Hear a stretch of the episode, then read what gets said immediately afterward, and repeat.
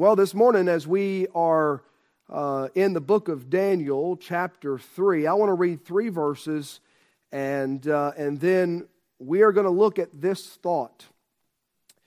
Uh, I was reading a while back, and then a preacher preached out of a passage sim, you know, close to where I was reading, and, uh, and this began to build. I've held on to it for a while till the Lord gave me peace about preaching it. But um, uh, in Daniel chapter 3, verse 28 through 30, um, we are presented with an end result of a very hard time frame for three individuals. Y'all should know them by now. Uh, their name is Hananiah, Mishael, and Azariah.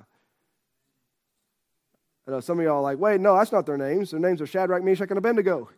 Uh, their Hebrew names are Hananiah, Mishael, and Azariah. And, um, and these three individuals took a stand in a very difficult time. And verse 28 to verse 30 is the end result that everybody loves talking about. We all love going to 28 to 30. We all love looking at the last part of chapter 3. Um, but you don't get verse 28 through 30 without verse 1 through 27. And, um, and so this morning, here's what I want to preach, and, and then we'll read these verses, we'll pray, and we'll jump in. I want to preach on this thought thriving in Babylon. Now, that, that kind of sounds like, you know, well, gracious, this ain't going to be a very biblical message. We're not supposed to be thriving in, in, in, in a wicked world. Who said? Who said? Uh, it's not about the thriving, it's about how you get there. That's the question. And so, thriving in Babylon, let's look at what happened with these three. You tell me if, if what we read right now in these three verses, you tell me if uh, Shadrach, Meshach, and Abednego, you tell me if they're not thriving by the evidence we see in verse number 28 to verse number 30. All right, so here, here we go. It's after the fiery furnace. That's all done. That's finished. Now let's look. Then Nebuchadnezzar spake and said, Blessed be the God of Shadrach, Meshach, and Abednego, who hath sent his angel and delivered his servants that trusted in him, and have changed the king's word and yielded their bodies. Isn't that interesting? Yield your bodies a living sacrifice, holy and acceptable unto God, which is your reasonable service. That's New Testament. Here's Old Testament action of a New Testament command. They yielded their bodies that they might not serve nor, worship any God except their own God. By the way, little g, man, man-made gods, versus capital G, dealing with the one true God, creator of all things. Verse number 29, therefore I make a decree that every people, nation, and language which speak anything amiss against the God of Shadrach, Meshach, and Abednego shall be cut in pieces, and their houses shall be made a dunghill, because there is no other God that can deliver after this sort. Now, we could stop right there and say, wow! Now, that's a change of attitude at the top level of the state. That's a change, change of attitude of the president of the country. Um, but it doesn't end there. Verse number 30 is next. That's his decree because of these individuals. Now let's look and see if they benefit beyond that decree.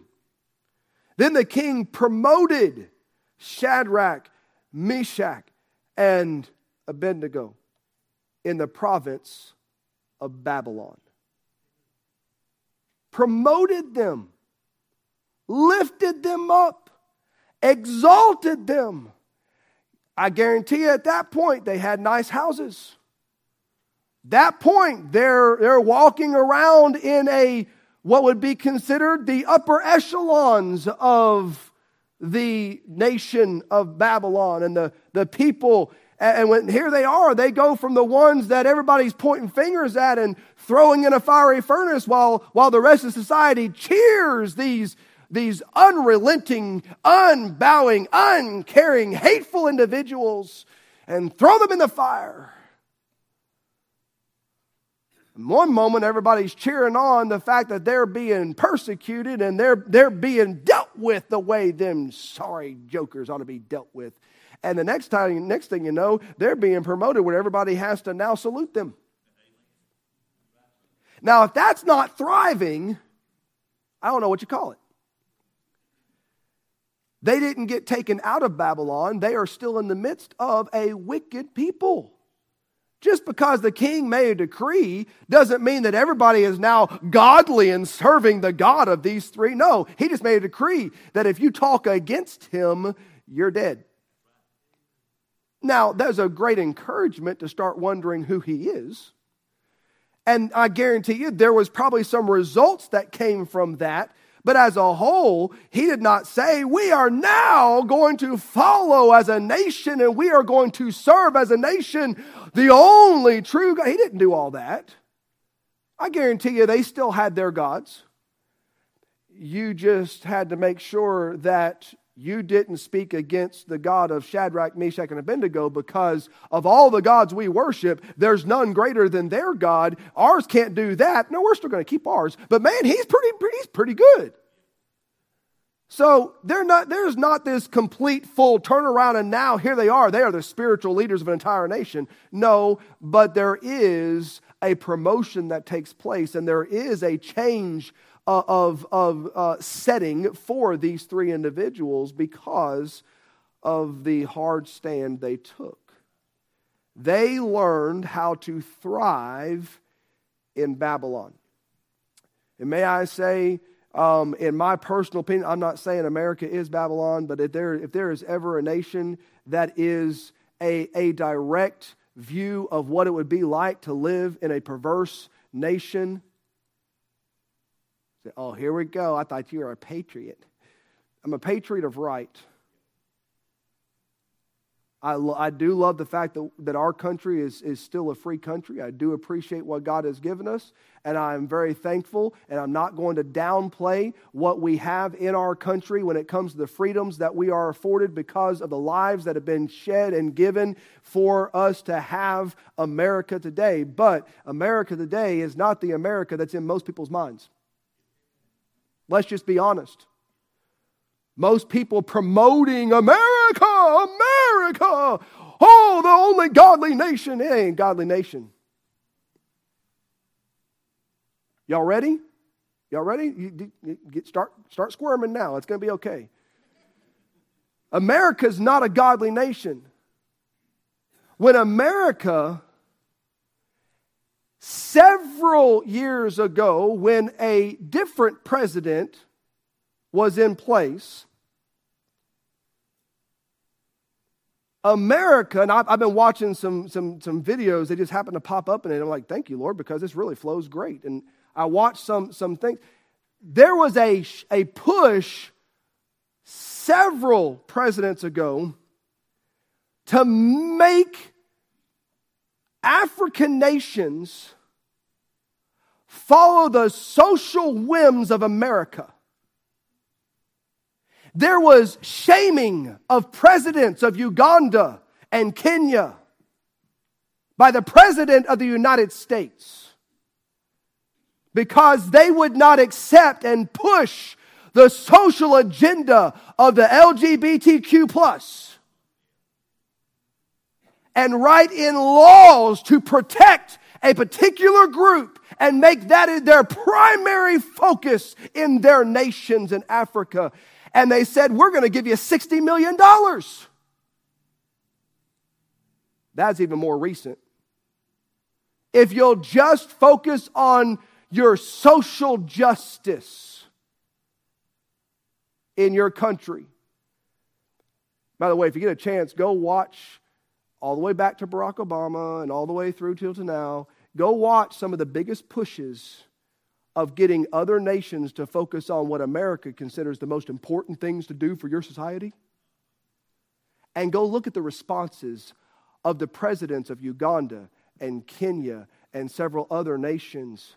They told reporters over and over while they were being bombarded and shamed for taking stands in their country these men voiced back and said, We have millions without homes. We have millions without proper food. We have millions dying because of lack of medical care because we just don't have what we need. And you want us to be worried about a small minority of opinion of what matters? That does not hit the top of our list. The top of our list is much more important things. If America wants to do that and America wants to focus on that, that's your business. And we're not saying much because it's not our country. But in our country, when the people decide that's not important, we're, that's not important. You say, now, preacher, what are you preaching on? I'm, watch, I'm preaching on learning how to thrive in Babylon. And if there's ever a good example of what Babylon is like, welcome to it. If you think God is the focus of America, you're living several centuries back. God is not our focus in this country. May I say, we're struggling to make God our priority and focus in the church. And we're trying to make it sound like America still loves God. America doesn't love God. America as a whole is Babylon. Bow down and worship every idol we can possibly make a priority. And if you don't, we're going to burn you.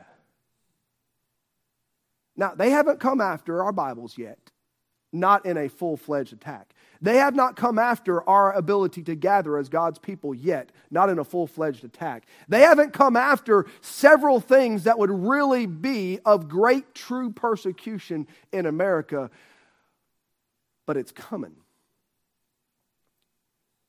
And there's going to be a day when we are faced with bow to the whims of society or burn.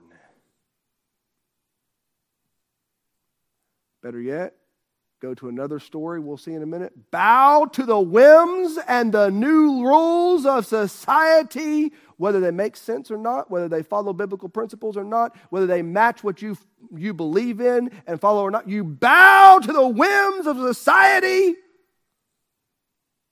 we're throwing you to the lions. The book of Daniel is full with four men. It's full of learning how to survive in Babylon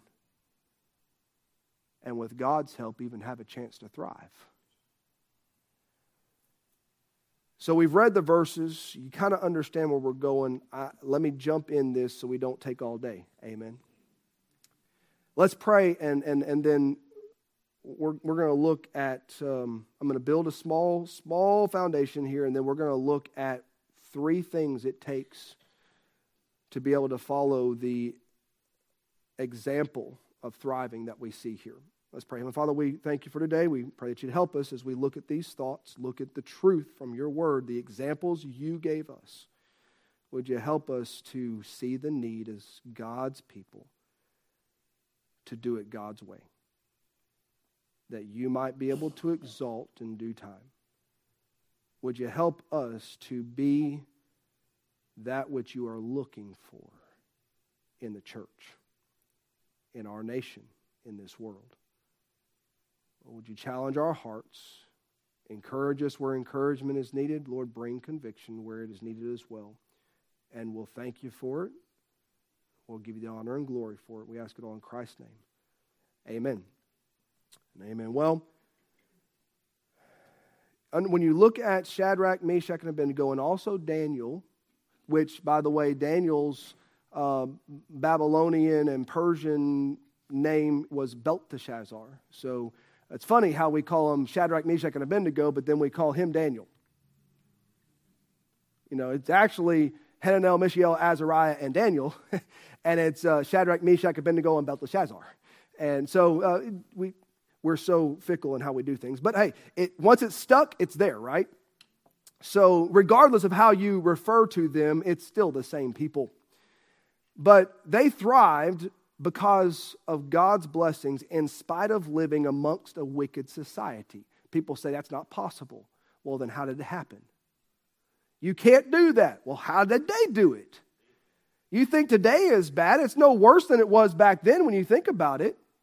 We haven't yet, we're, we're more like the days of Noah, but we haven't got to the point of the days of Noah yet. I mean, it's not, destruction hasn't happened just yet. It did happen for the days of Noah. So, I mean, it's getting rough and it's getting bad. And I guarantee you, Babylon being, by the way, Babylon being the picture of what God uses for end time persecution and all, the fact that Babylon is the visual aspect of what God relates the, the end time events going. Think about it. Babylon must have been pretty bad. And so they, they survived and they thrived because of God's blessings. But it was only truly possible because of their unpopular, difficult, costly, and yet necessary stand. The average Christian today, and I want you to hear me on this and I want you to, to, to, pay attention with this, but the average Christian today is very interested in being able to thrive in our current society. Right? The American dream. We want to thrive. I want to have a 30 to $50 an hour job. Matter of fact, I want to have it and I want to take a vacation every single month at the same time. That's how that's the mentality. They want to thrive in society. And don't get me wrong, I'm not saying, well, bless God, if you're a Christian, you, you should prove it by being poor and pathetic. I'm not saying that. God can make millionaires out of his people too. There have been several over the years that have, have been blessed by God and they poured millions back into the, the ministry and the gospel around the world. So God's not against his people thriving. I don't believe we have to walk around in sackcloth and ashes 24 7 just to prove we're a good Christian. I'm a true child of God. Look how miserable I am. That's the mentality we have. You're either worldly and happy or you're, you're a Christian and you're miserable. That's the world's successful repainting of the picture. So nobody wants to be a Christian, not at least in that form. So now we have to have Christianity that is mixed with worldliness and it's called carnality. And therefore, you can have the label of Christianity but be as carnal as you want, and you can be happy but not have to actually serve God. But, but that doesn't work. Society might call you successful, but does God see it that way? Society might say you've arrived, but does God see it that way? Society might say, wow, look at your influence, but does, is, is God really happy with that influence? Here's the problem most are pretty much all Christians today, and again, I, I'm all about being valid in society. I'd sure like to have people in society listen to what I have to say. Consider me valid to actually, you know, hey, if, if, if people in our city actually thought and said, you know what, I, we'd sure like to ask the pastor at Bethel or the pastor at this church, we'd sure like to ask our pastors what they think about this law before we make it. That would be great. I'd love that. And y'all know I, have, I, don't, I don't really have many opinions. You got to laugh, all right? However, watch. Most are more interested in accomplishing that desire of thriving in Babylon their way and not God's way. God's way is not nearly as enticing. God's way of thriving is not nearly as comfortable. God's way of getting to the point of thriving is not nearly as easy a road as the one that I could make for myself. But you see, 1 Peter 5, 6, and 7 says, Humble yourselves, therefore, under the mighty hand of God, that he may exalt you in due time. James 4.10 uh, backs that up uh, by saying, Humble yourselves in the sight of the Lord, and he shall lift you up. God is just, he's waiting, and he's fully able and I would say even eager to take his people and, exalt and lift them. Why? Because as a child of God with the right heart and mindset, as, as they are lifted by God in the eyes of men, they now have an opportunity to lift the one who's lifting them. And he said, And I, if I be lifted up, I know he's talking about the cross per se, but still, even today, if Christ be lifted up in our lives, and if he knows that he can lift us up for better viewing, that we then have the ability and the desire to then lift him up so he is above me in the viewing, then God can lift up his people so that he will be seen even more. That's all he does with Shadrach, Meshach, and Abednego. That's what he's doing with Daniel. God, because they humble themselves, because they're willing to endure what they endure, God then, knowing the, the amount of faith and trust he can place in their faithfulness, he then lifts them up because the higher they're exalted, the more they exalt him. And so the Lord helps them to thrive in Babylon because the more the people see them, the more Christ, the more the God that created us, the more the one that did everything for us is exalted. And even the highest of the highest of the highest positions of the nations, not once, but multiple times, exalt the God of these men. We don't really know him, but they do. And there's no God like him. So, how did they come to that conclusion if they worship so many gods? Because these men had to be willing to go through things that most of us would not be willing to go through. Uh, let me say it this way, and I'm going to give you these three thoughts. It's going to be quick because we're already running out of time. But may I say this way blessing myself is not the same thing as having God bless my life. Let me, let me say that again. Blessing myself is not the same thing as having God bless my life. You can work and you can provide and you can make it happen and you can bless yourself and call it God all you want. But when you're having to work yourself to the bone to make it all happen, it's probably not God. But may I say, when the impossible happens and no one can explain it except for, I don't know how in the world that's happened with their life. I don't know how in the world that they've reached that point. They, I mean, gracious, that's the last person I would have thought people would follow. It's the last person I would have thought that people would have actually uh, uh, considered to be a leader or this or that or whatever. And we're not talking about the world setting, we're talking about God taking someone and exalting them. When I bless myself and I bless my own life and I just work more hours and I'm just going to give myself more money so I can buy more things and say, look what God has given me. No, you gave it to yourself. It's not the same thing. Can God bless with material things? Yes, He can.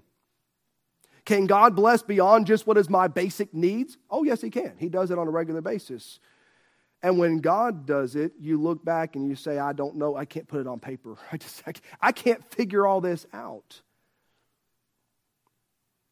When I do it myself, I can figure out how I got there, what I did, what I accomplished, and how I could repeat it again. But when God does it, I'm like, mm. how do you have? I'm like, I don't know. I really don't know because if I show you everything, I really can't figure out where it came from. And I did not rob the bank, I promise.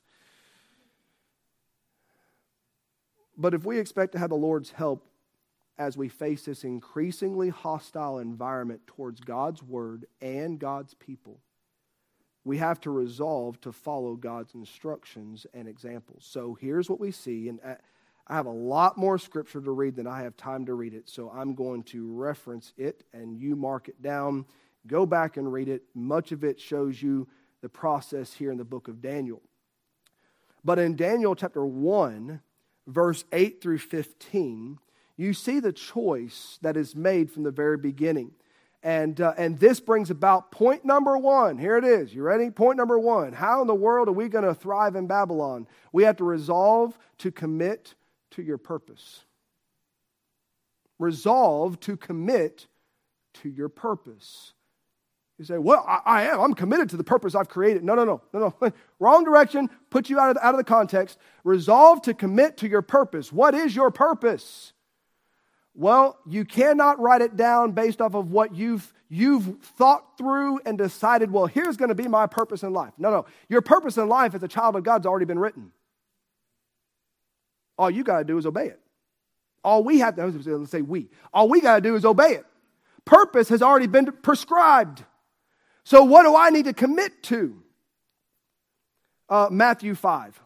Don't, don't turn there, just listen. Matthew 5, 13 through 16. Y'all ready? Ye are the salt of the earth. But if the salt have lost his savor, wherewith shall it be salted? It is henceforth good for nothing, but to be cast out and trodden under foot of men. Ye are the light of the world. A city that is set on a hill cannot be hid. Neither do men light a candle and put it under a bushel, but on a candlestick, and it giveth light unto all that are in the house.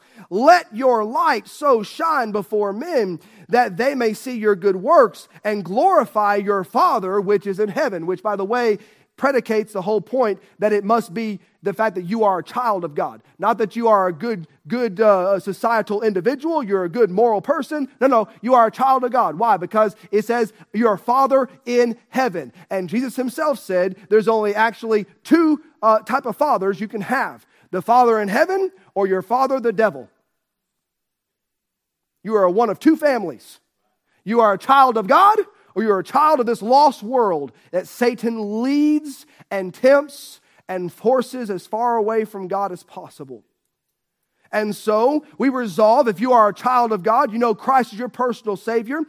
Eternity has been settled because of what Christ did on the cross for you, and you accepting that as a child of God, my prescribed purpose by the way, you could also go to the passage where uh, it talks about the fact that we are predestined. Yes, predestination. Woohoo. We've already preached on all that before. Predestined not to be saved, predestined to be conformed to the image of his Son. Jesus Christ. There is my uh, commitment of purpose. There is my reason for living to be conformed to the image of His Son, to be the salt and to be the light in a dark, and, and dead world. It is my purpose not to live for myself, but to live unto him. Going to have baptism in, just a little bit here, and that we talked about it several times. Romans chapter 6, we just dealt with it in Wednesday night. Romans 6, being through baptism, not just the picture of the death, burial, and resurrection of Christ, but it is also the remembrance and the picture that we died to sin and are alive unto God. Romans chapter 6.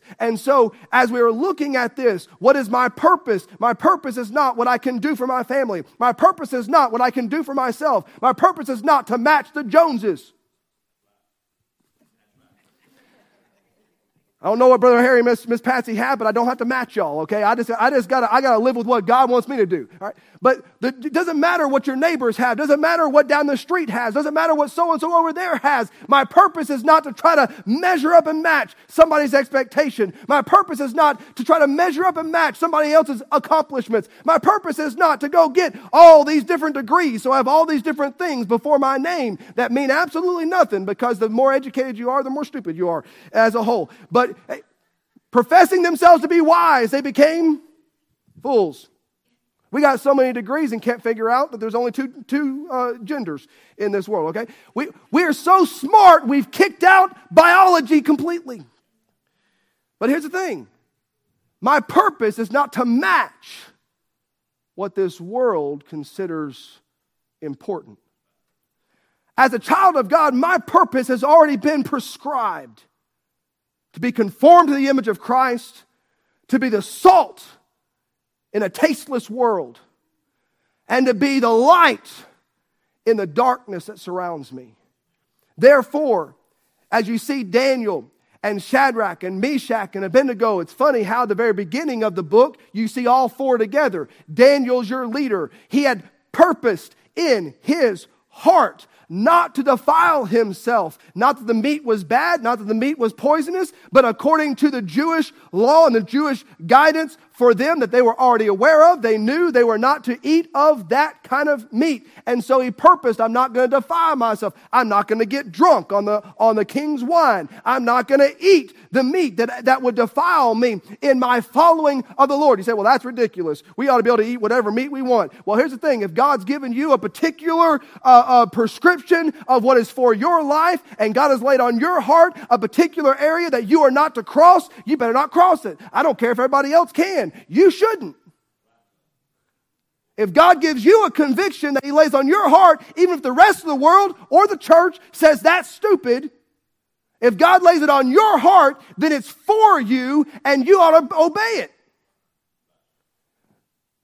May not be something that somebody else that God has laid on their heart for. I'm not talking about things that are prescribed in God's word specific for all Christians. I'm talking about there are very specific things that God lays on an individual's heart that for somebody else may not be a problem. Something, somebody else God may not have laid any kind of conviction on, but in that particular area where God has told me, you shall not, I shall not. That is my conviction, not because I'm trying to be better than somebody else, but because God gave me something and to not do it, even if everybody else says, oh, it's okay. But to not do it means I disobey what He has given me. My prescription of purpose is already given. I am to please my God. I am to be in the, the image of the Savior, Christ, who died for me. I am to, uh, to be the salt and to be the light. And I'm to do as Daniel, purpose in my heart. I am committed to that purpose. Was it tough? Yeah. He had to request that they not eat what the king gave them to eat. And that wasn't a suggestion. The king fed you, you ate what the king gave you he had to take a stand, and the three other individuals said, We join you. By the way, there, there's, there's a whole thing. It's a lot easier when God's people actually band together for truth than when we're all out there trying to hold on by ourselves because nobody else will go with us, even though they say they're a child of God.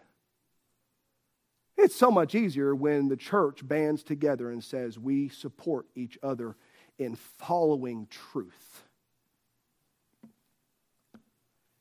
But they stood. The choice you see, I got to hurry. Y'all are making it too easy to preach this morning. Daniel chapter 1, verse 8 through 15 gives you the choice they made not to defile themselves.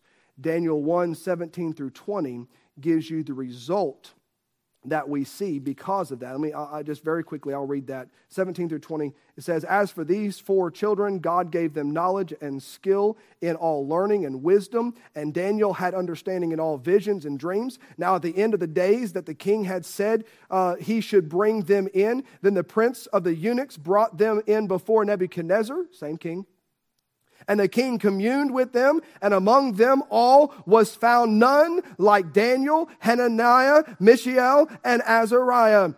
Therefore stood they before the king. And in all matters of wisdom and understanding that the king inquired of them, he found them ten times better than all the magicians and astrologers that were in all his realm. And Daniel continued even unto the first year of Cyrus. Now, what you see is four individuals that take a hard stand, four individuals that stay committed to their purpose, and four individuals that are found 10 times better, and therefore they are magnified immediately.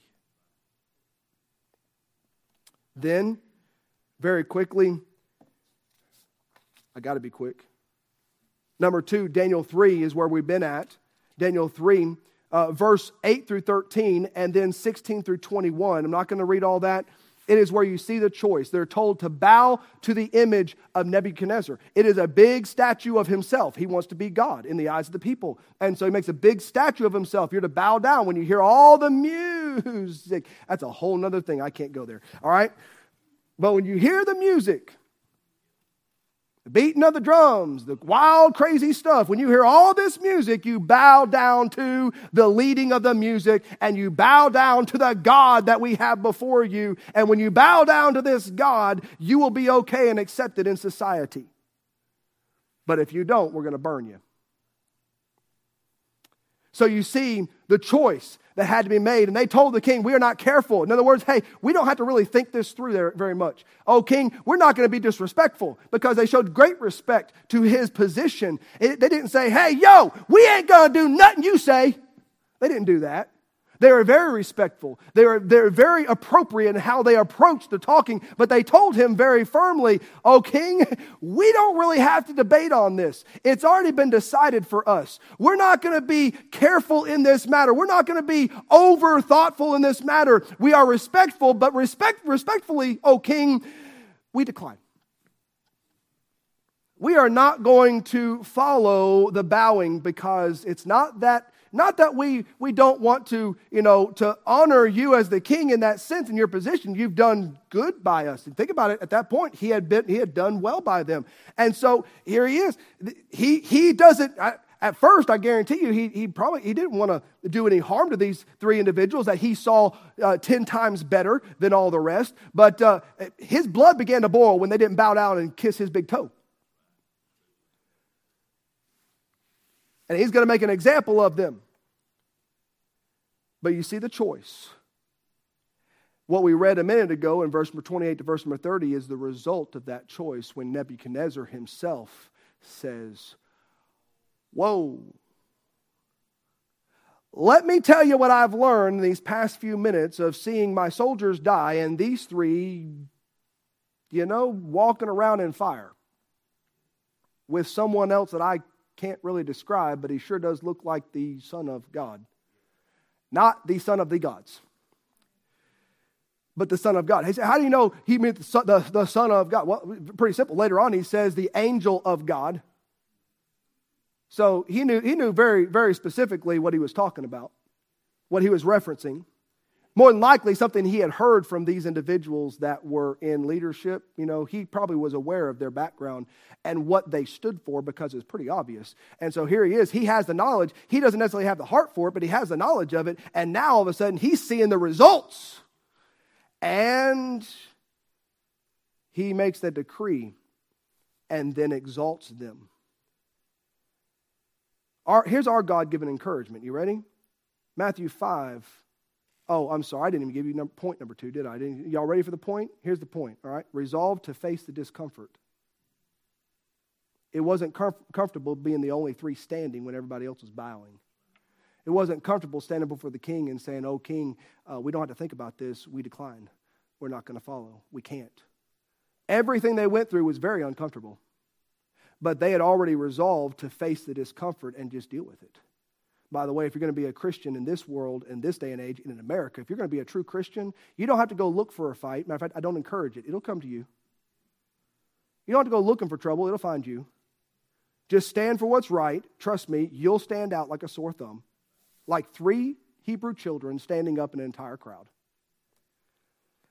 But our, our God given encouragement is this Matthew 5, I've got to be done. Whew. Matthew 5, 11 to 12. Blessed are ye when men shall revile you and persecute you and say all manner of evil against you falsely for my sake. Rejoice and be exceeding glad, for great is your reward in heaven. For so persecuted they the prophets which were before you.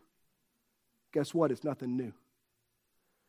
But if you're going to be willing to resolve to face the discomfort, there will be discomfort to face. But look at the reward. Lastly, here it is. So we had to resolve to commit to our purpose, resolve to face the discomfort. And if we're going to learn how to thrive in Babylon, we're going to have to resolve to endure the rejection. This comes in, I, I can't read, I just got to tell you about it. Y'all know it, y'all have read many times. This comes to the story in chapter 6 the account of Daniel by himself taking a stand. They, they stood together. Then you see the three Hebrew children stand themselves together. And then you see Daniel all by himself taking a stand at another point in his life. And here he is, the choice that is made. The decree goes out that you're not to pray to anyone but the head honcho.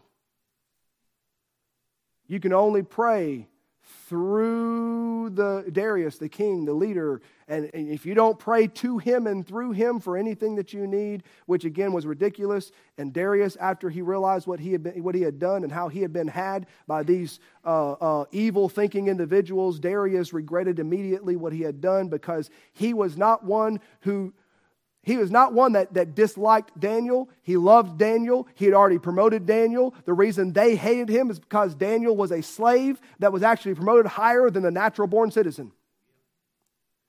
And they despised him, they hated him, and they wanted him out of there. And they said, We can't catch anything on him except maybe we get it concerning his God. And so therefore there's one thing we know we can catch him on. He won't be dishonest, he won't he won't lie, he won't cheat, he won't steal. We can't catch him on this kind of stuff that we would do. So we, what, what can we catch him? I mean, he won't do anything like we do it.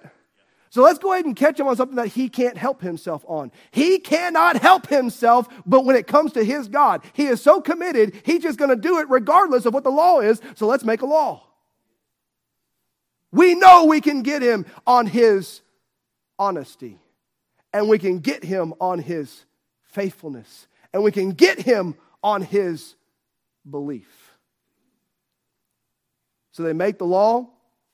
And as soon as Daniel was aware of the law, he went as he had done aforetime. He went as he was done. He was apt to do what he always did. It was not a question. He had just, uh, later on, you find he spends a lot of time in prayer for his people. But regardless, through all of this, Daniel goes to God in prayer and he doesn't close the windows and hide because now it's illegal. No, they made a law and it was not a, well, you know, in today's world, I, well, I must render to Caesar that which is Caesar. No, listen, uh, I, I'm, I'm just going to tell you this much. When rendering to Caesar that which is Caesar's is something that I'm told to do because it, but, but it goes completely against a direct command given to me in God's word, um, I will have to obey God rather than man.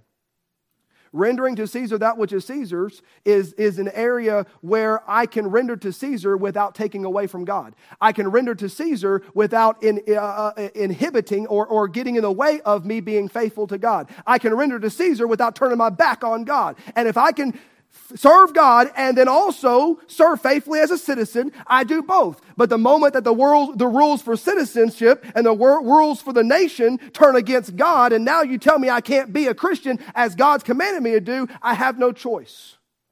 That was Daniel. And Daniel resolved to endure the rejection. He knew he was targeted. He knew it was about him. You want to feel like somebody came after you? He knew exactly what it was. They were after him and him alone. He knew it was going to happen and he knew the law of the Medes and the Persians could not be changed. He knew it had to go through. So he knew he was about to go sleep with some lions. And yet he opened up his window and in broad daylight, I, me personally, if it was me, I would be sarcastic enough probably to stand out and say, woohoo, woohoo, hey, hey, y'all, get your binoculars out. Here we go. Okay, you ready?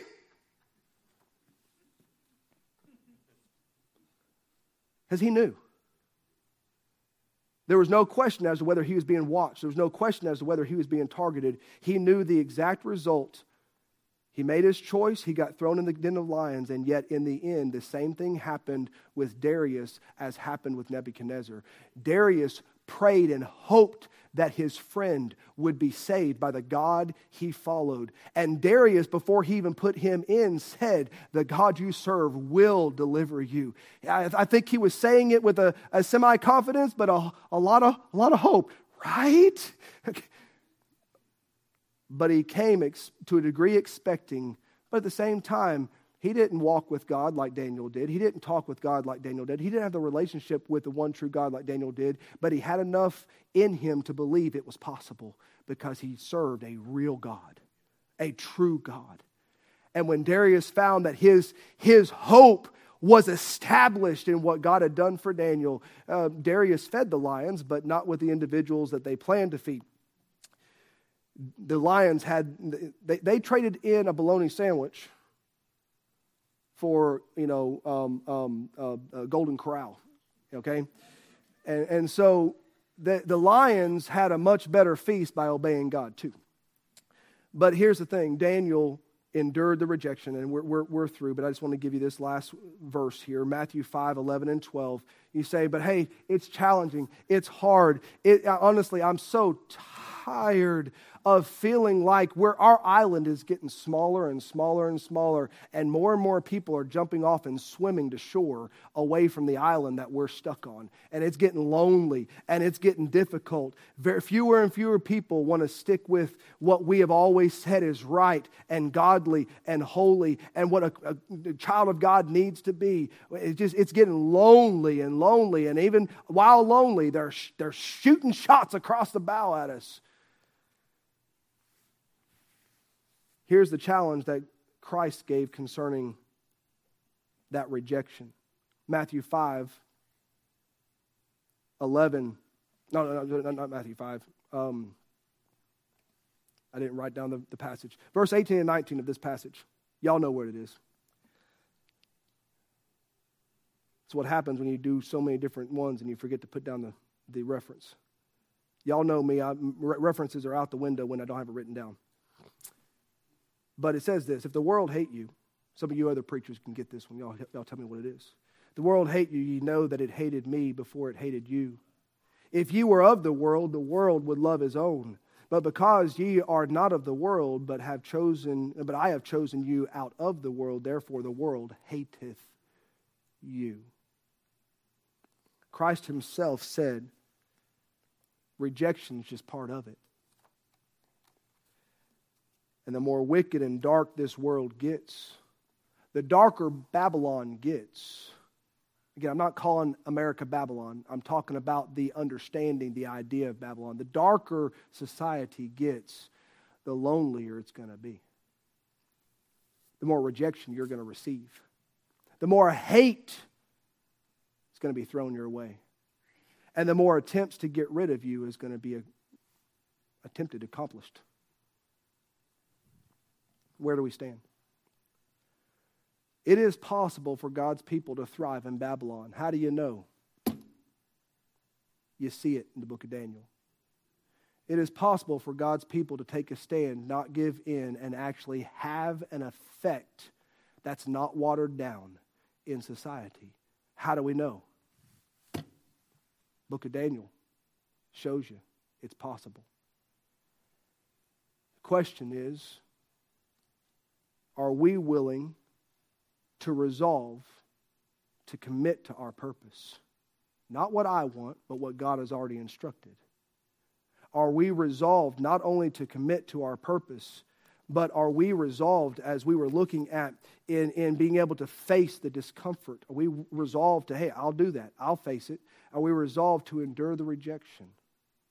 If we're not, don't expect God to bless us to thrive in Babylon. Well, I can give myself some thriving. Yes, you can, but don't call it God. If we can endure, we can commit, we can stick with it, let God do the work that only God can do, we'd be amazed at the effect that we can still have in a godless society for the glory of God. You don't have to compromise. You don't have to water down. You don't have to try to mix and make it what the world wants. You can stand with truth, and truth can still have an effect. If my life follows God's prescription for thriving in Babylon. Heavenly Father, we, again, this morning been long.